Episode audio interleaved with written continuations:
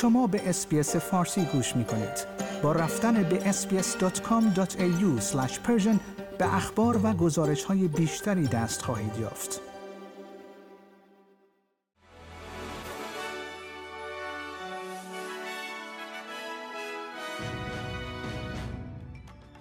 درود بر شما شنوندگان عزیز نیو ساعت هستم و این پادکست خبری روز جمعه 5 ژانویه است دولت کوینزلند با خطوط هوایی جت ستار و کانتاس همکاری می کند تا با ارائه پروازهای با تخفیف استرالیایی ها را برای سفر به منطقه تشویق کند.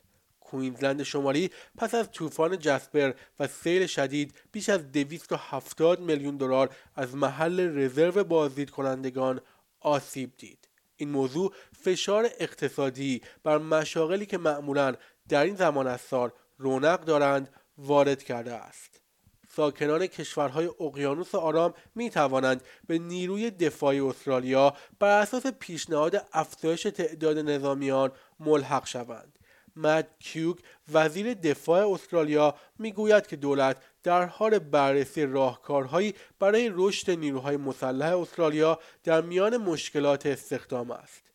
یکی از ساکنان خانه سالمندان ظاهرا توسط یک مهاجم از خواب بیدار شده و در جریان یک حمله در روز سال نو مورد تجاوز جنسی قرار گرفته است قبل از ساعت دو نیم بامداد فردی ناشناس وارد اتاق این زن 76 ساله در مرکز مراقبت از سالمندان کافت هاربر می شود و به او حمله می کند.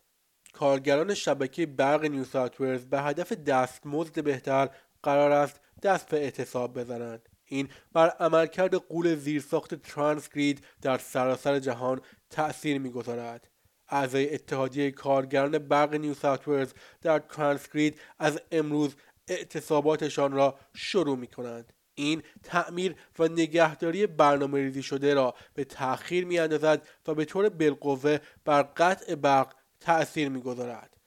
برخی از تولید کنندگان تجهیزات پایش دیابت در حال حاضر دستگاههایشان را برای عموم مردم بازاریابی می کنند و می‌گویند همه کاربران می توانند در زمان واقعی اطلاعاتی درباره نحوه واکنش بدنشان به غذاهای مختلف دریافت کنند و آنها را قادر می سازد از کاهش وزن پایدار لذت ببرند و سلامت عمومیشان را بهبود ببخشند.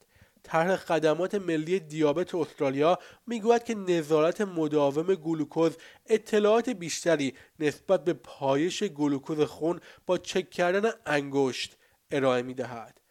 با جان باختن یک مرد 53 ساله در سواحل جنوبی نیو ساوت تلفات غرق شدگی این تابستان دوباره افزایش یافت. این مرد پس از غرق شدن در رودخانه جان خود را از دست داد و تلفات تابستانی کشور را از اول دسامبر به بیش از چهر نفر رساند. یکی از اعضای گروه افراطی که پس از محکومیت در حمله سال 2021 در ساختمان کنگره آمریکا متواری شد به ده سال زندان محکوم شد. کریستوفر وولر یکی از اعضای گروه افراطی پسران مغرور به دلیل حمله به پلیس با اسپری فلفل محکوم شد و در بازداشت خانگی در فلوریدا به سر می‌برد